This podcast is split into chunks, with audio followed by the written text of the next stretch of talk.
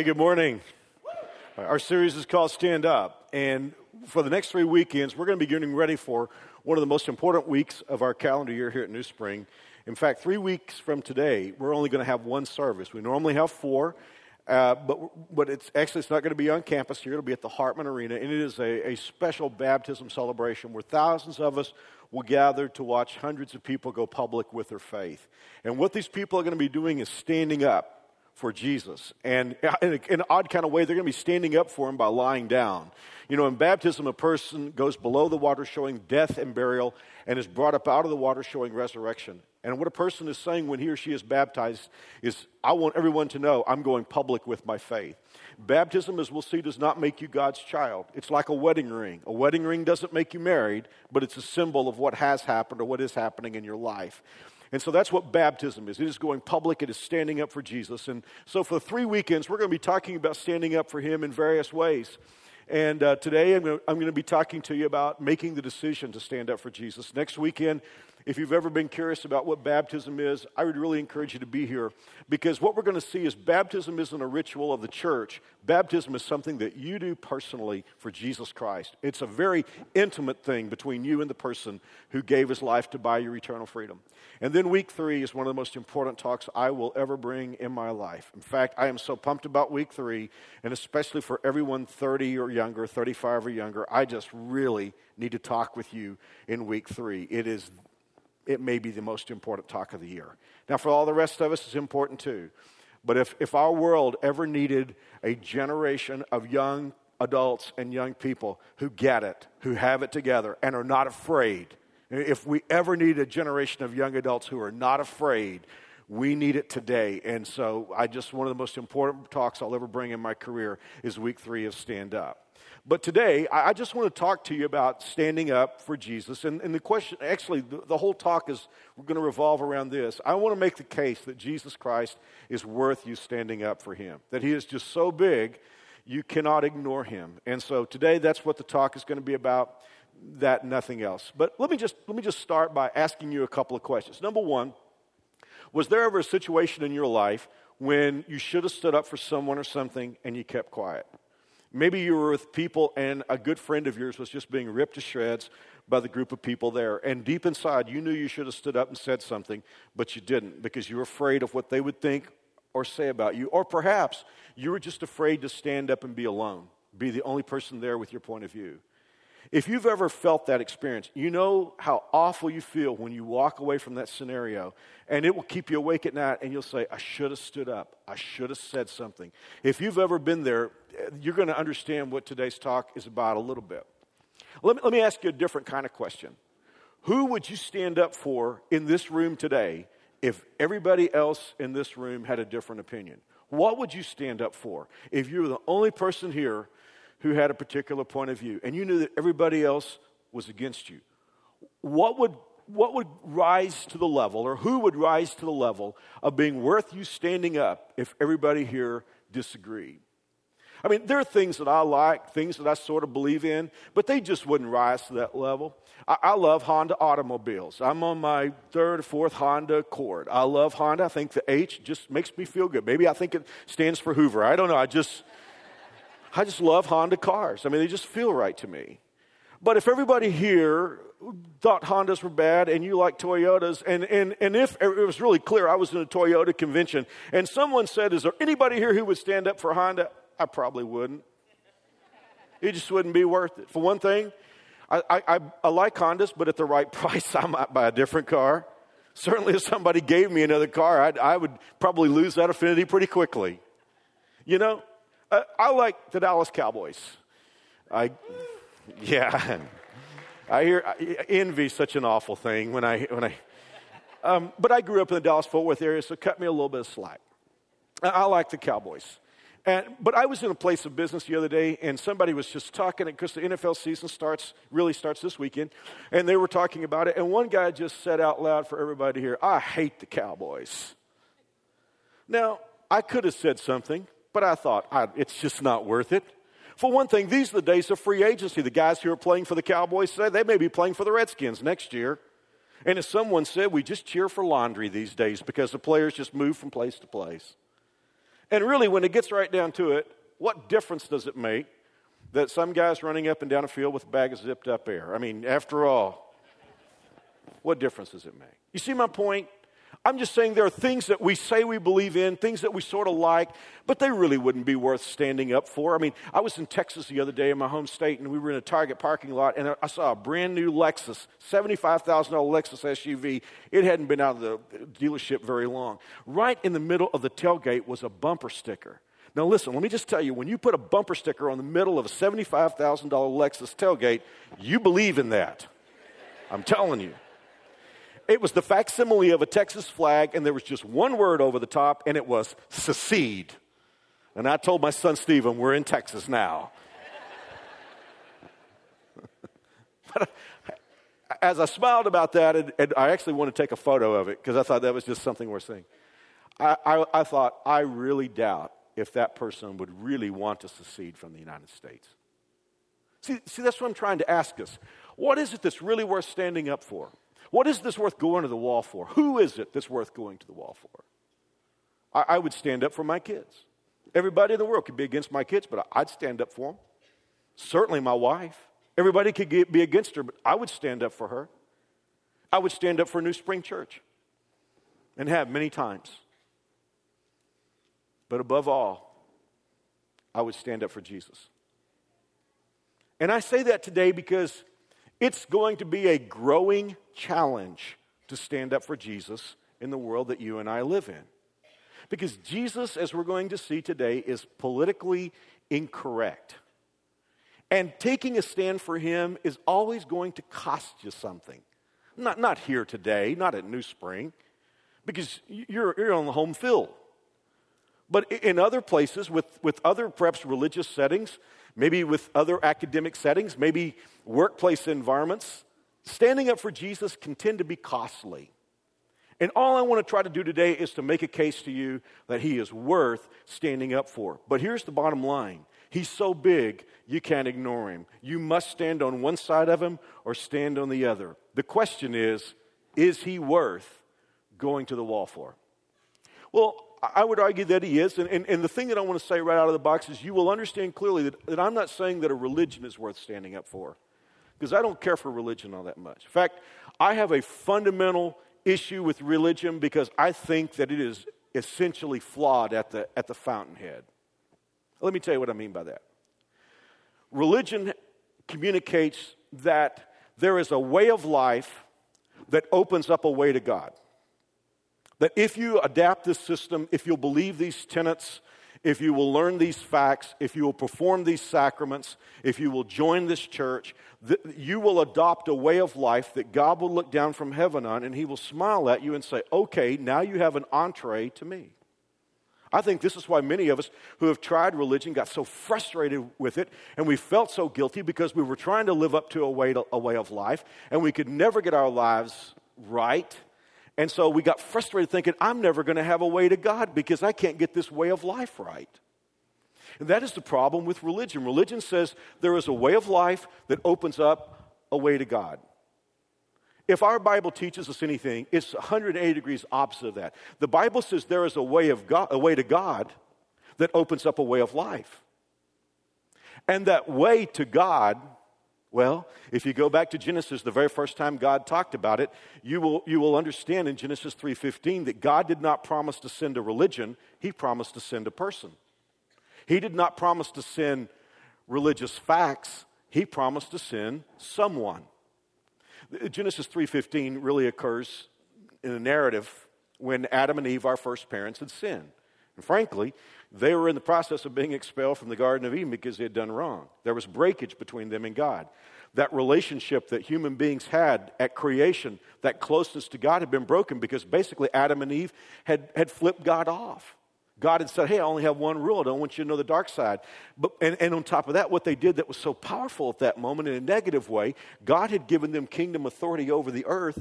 They took the kingdom authority that God had given them and they turned it over to Satan, God's archenemy. And so now God is talking to him, but God loved the human race so much that he said this. He said he promised he would send them a person who would open up a way to God. I love what Jesus said, or what God said at that point.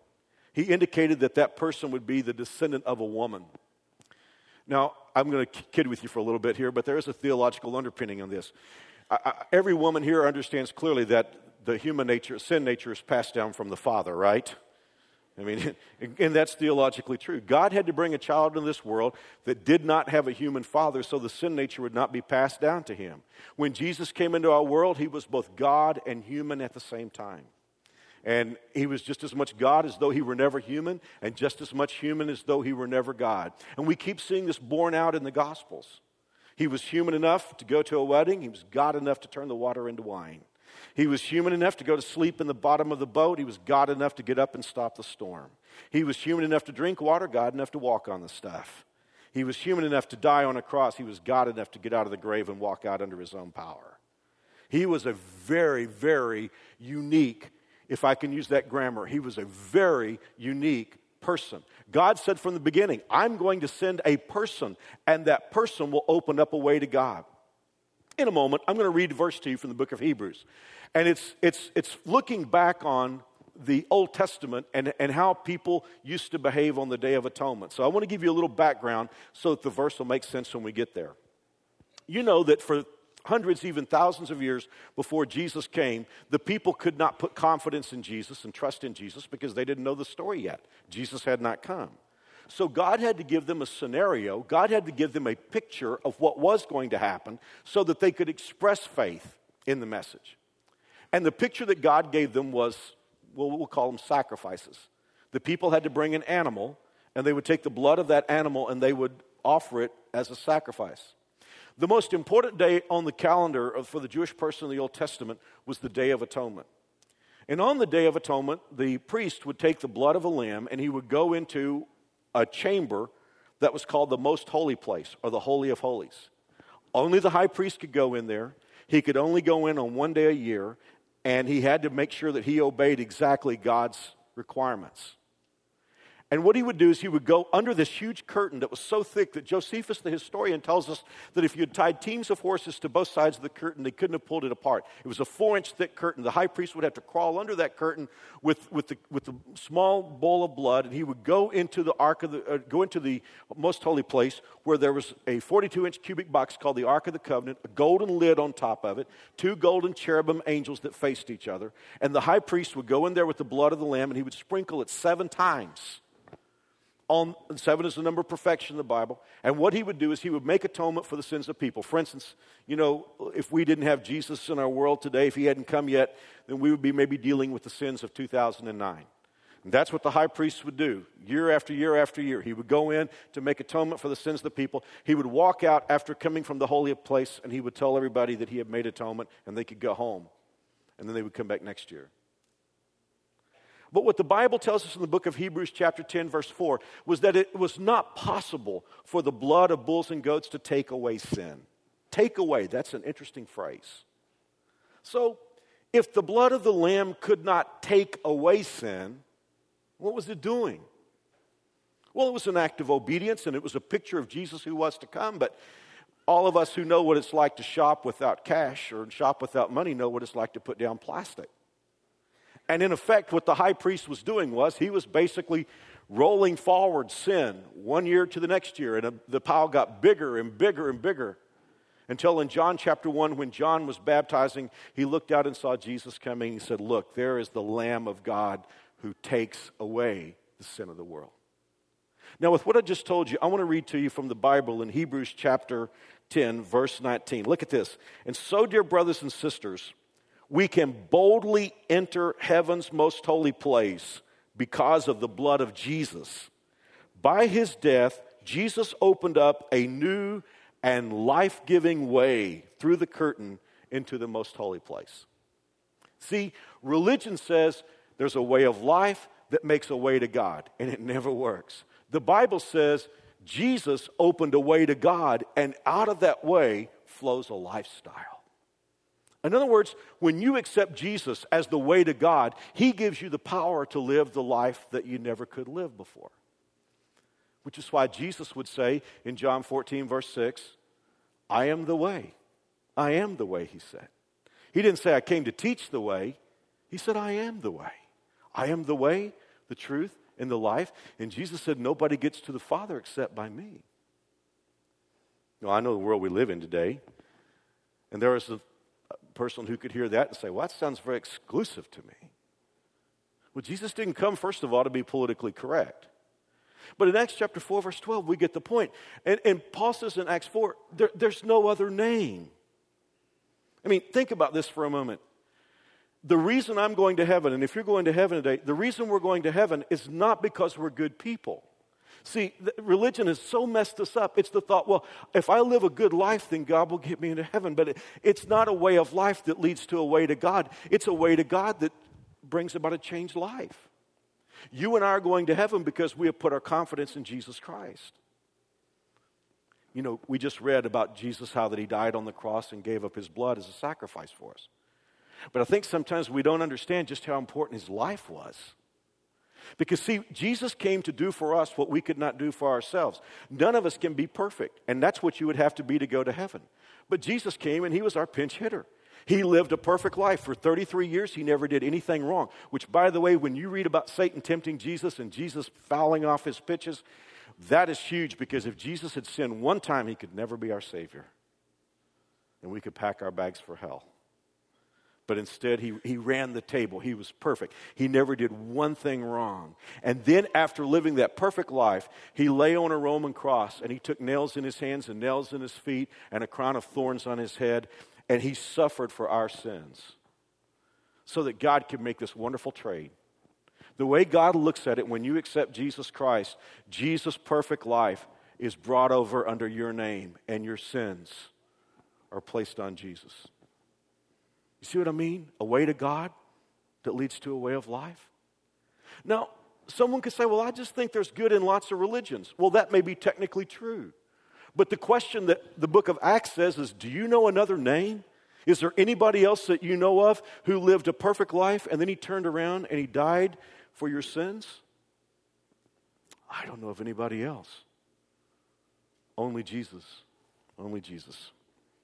Well, someone could say, Well, Mark, I really struggle with this, and, and I know that if I tell everybody that, that I put my confidence in Jesus, I could have friends that would just think I was crazy or I might, you know, might lose my standing. Well, it's good to know, helpful to know, that this has been a battle for a long time. And I want to take just the next few moments, the last few moments of our talk today, and I want to talk to you about two guys back during Jesus' day who had a really, really difficult time standing up for Jesus because they were afraid of what was going to happen to them.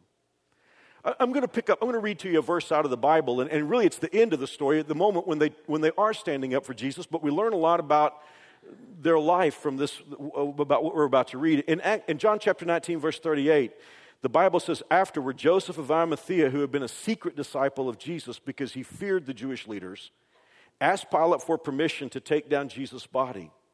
When Pilate gave permission, Joseph came and took the body away. With him came Nicodemus the man who had come to Jesus by night. Okay? Jesus has just died on the cross. His body is still hanging there. He has been executed as a common criminal. There are a couple of guys at this moment who decided to take their stand for Jesus. Their names, as we saw, are Joseph and Nicodemus. What you should know is that they are two of the most powerful men in Jerusalem.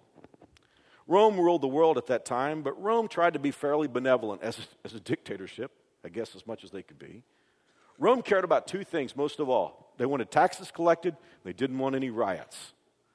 If, if they didn't have that, then Rome would pretty well let the governments have a local flavoring. And they allowed the Jews to have a Senate. It was called the Sanhedrin, and there were 70 members of this particular group. And in those days, there, the lines were blurred between religion and politics, religion and government, so, so much so that these were religious leaders who made laws for the people to live in every day. And Rome pretty much turned a blind eye as long as it didn't affect their interests. Two of the men, two of the 70, were Joseph and Nicodemus. They were powerful, they had standing, they had wealth. You can understand why standing for Jesus was a little bit questionable for them. In fact, we just read a moment ago that the reason why they wouldn't take the stand was that they were afraid. I think even today, there are people who are afraid to stand up for Jesus. I mean, it hasn't been too long since I was asked to give an invocation at an event here. And the person who was asking me to come said, You will be praying a non sectarian prayer, won't you? Well, I could interpret that. They meant they had no problem with me talking to God, they just didn't want me mentioning Jesus' name. You know, I think about that sometimes. I mean, it's like our culture is getting so that we can't sing Christmas songs in school anymore. Not, maybe not every school, but it's, it's growing. You and I are watching this. I mean, it's okay to sing songs about Jack Frost and the winter solstice. Boy, that's worth singing about. Am, am I opening a can of worms this morning to just say, what did Jesus ever do that was so bad? I mean, is he a mass murderer? It, when I wasn't looking, did he like, was he like the head of a business that was corrupt? I mean, what did Jesus do that causes everybody to want to push him out of public life today? As near as I can tell, when I read about Jesus, he healed the sick, he caused blind people to say, see, paralyzed people to walk, he caused dead people to come back to life. I could see how he could be tough on funeral directors, but for all the rest of us, I just sort of wonder what did he do? I mean, what did this noble, wonderful man do that, that causes someone to call me and say, Would you come pray a prayer? Oh, by the way, don't mention Jesus' name. By the way, in case you're wondering, I told them if I came, Jesus would come with me. I'm not trying to be unkind about that. Just I don't know any other name. Just chalk it up to my ignorance. I will tell you, Jesus himself said, Why? People have problems with him. I want to read to you what Jesus said out of the message. He said, verse 49 of Luke 12, I've come to start a fire on the earth. I mean, Jesus said, You know, you think I came to just pat everybody on the head? Jesus said, I didn't. And in verse 50, he said, I've come to change everything, turn everything right side up. Well, let me just tell you why Jesus is unpopular. I mean, I think Jesus just told us why he's unpopular. When our first parents sinned, as I said, they surrendered kingdom authority over to Satan. The Bible's very clear Satan is the prince of this world, he is the head of the world system. If you wonder why there's a sort of moral gravity that pulls the culture down, it is because Satan is basically ruling at this moment. And the Bible's clear about that. Never, never has a question mark about it. Now, Jesus will someday take charge of that. But that's where we are today. And this world has a system. I mean, think about something for a moment. When I look at, when I look at sexual attitudes in, in, our, in our country today, I think they're upside down. But Hollywood thinks they're right side up. Right? When I, when I look at attitudes toward greed, I think the world's upside down, but Wall Street seems to think it's right side up.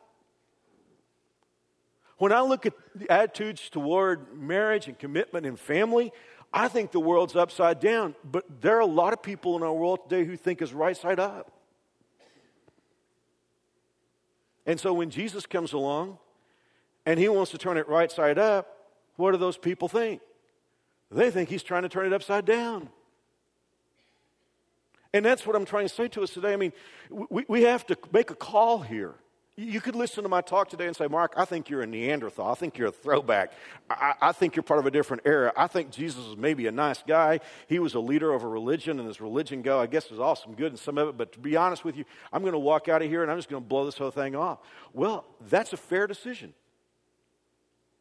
I'm just saying, you and I have to make a call about this because either the world is right side up and Jesus is wrong because he's trying to make it upside down, or it's upside down and Jesus is coming to make it right side up. But we got to make a pick on what we think.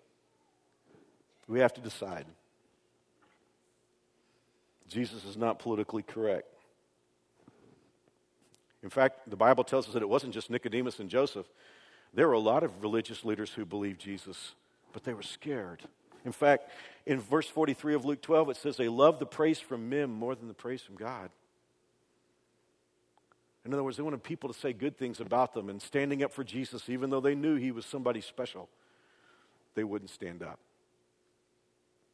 Well, for Joseph and Nicodemus, it was a battle. On one hand, they believed in Jesus. On the other hand, standing up for him would have been rough.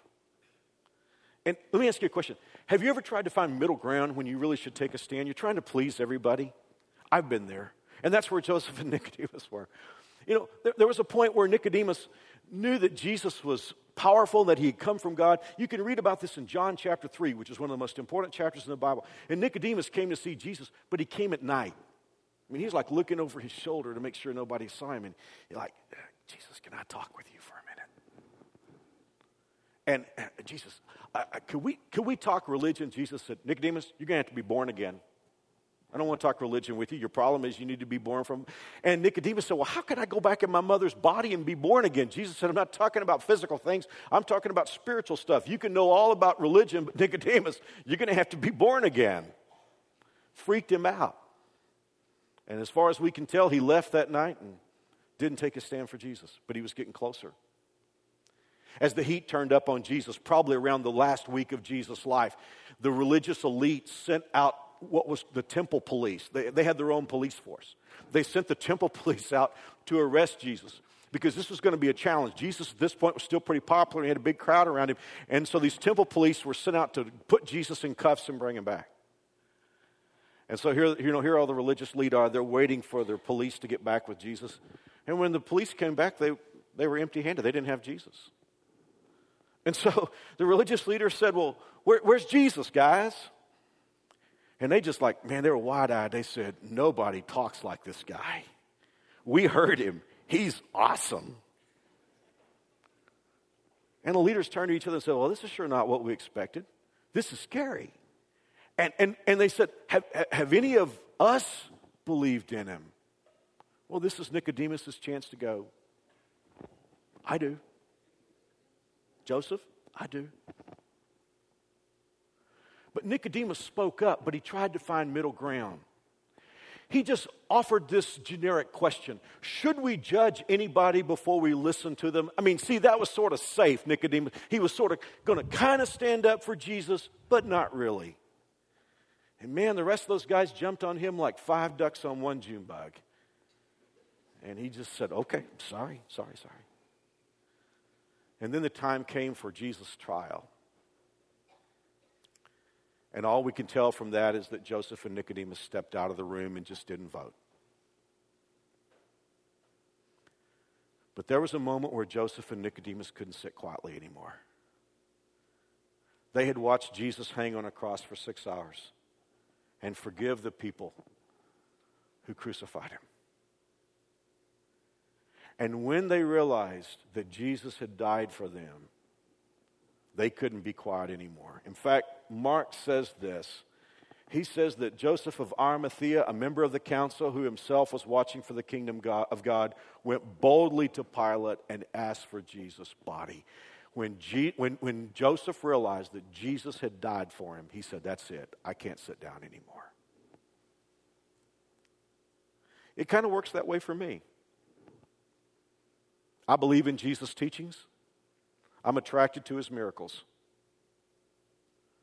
But when I think about the fact that the Son of God hung on a cross naked for six hours with thorns in his head and nails in his hands and a spear in his side, suffering every kind of brutalization that anybody could imagine, I can't sit down. I can't hang back. I can't be politically correct. I have to stand. I have to take my stand for Jesus.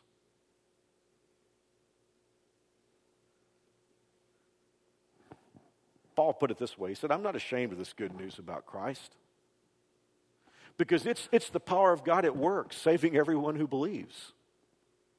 I mean, how could I be ashamed of Jesus? I mean, He's the way to God that leads to a way of life. He's not a way of life that leads to a way to God. He is the way, He is our pathway to God. He, he made a way by dying for us.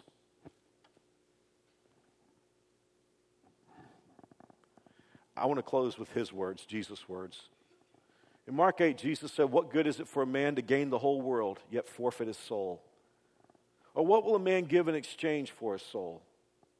If anyone is ashamed of me and my words in this adulterous and sinful generation, the Son of Man will be ashamed of him when he comes in his Father's glory with the holy angels.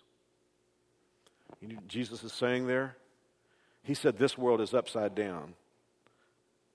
And if you're ashamed of him in this upside down generation, Jesus said he would be ashamed of us when it's right side up. I would much rather be popular in the world to come than popular in this world. I've made my decision. I will stand with Jesus. I'm going to ask you to pray with me for a moment. It could be that you're here today and you're saying, Mark, really, for the first time, I sort of get clarity because I always thought I had to be a good person and have a way of life to get me to God. But for the first time, I see that it's something Jesus did for me. Well, how do I, how do I get in on that? If you're asking that question right now, you're asking the most important question in the universe. Here's the good news it's a gift. If Jesus did it for you, it's something you don't have to do or something you can't do. When he died on the cross, his blood paid for your sins, his perfect life gives you a record. And all God wants from you is for you to open your life to him and take your stand with Jesus. I'm going to pray a prayer that you can pray with me. These aren't magic words because what God is looking for is your heart more than anything else. But I'm going to pray a prayer, and I'm going to pray it slowly because you can pray it with me. And it's just a prayer that reaches up to God, and it's a prayer that takes a stand for Jesus. And when you pray this prayer, when you mean it from your heart, well, here's what the Bible says Whoever calls on the name of the Lord will be saved. Whoever. Well, you and I are whoever. So let's pray this together if you're ready to make this decision. Here we go. Dear God, I agree that I've done wrong.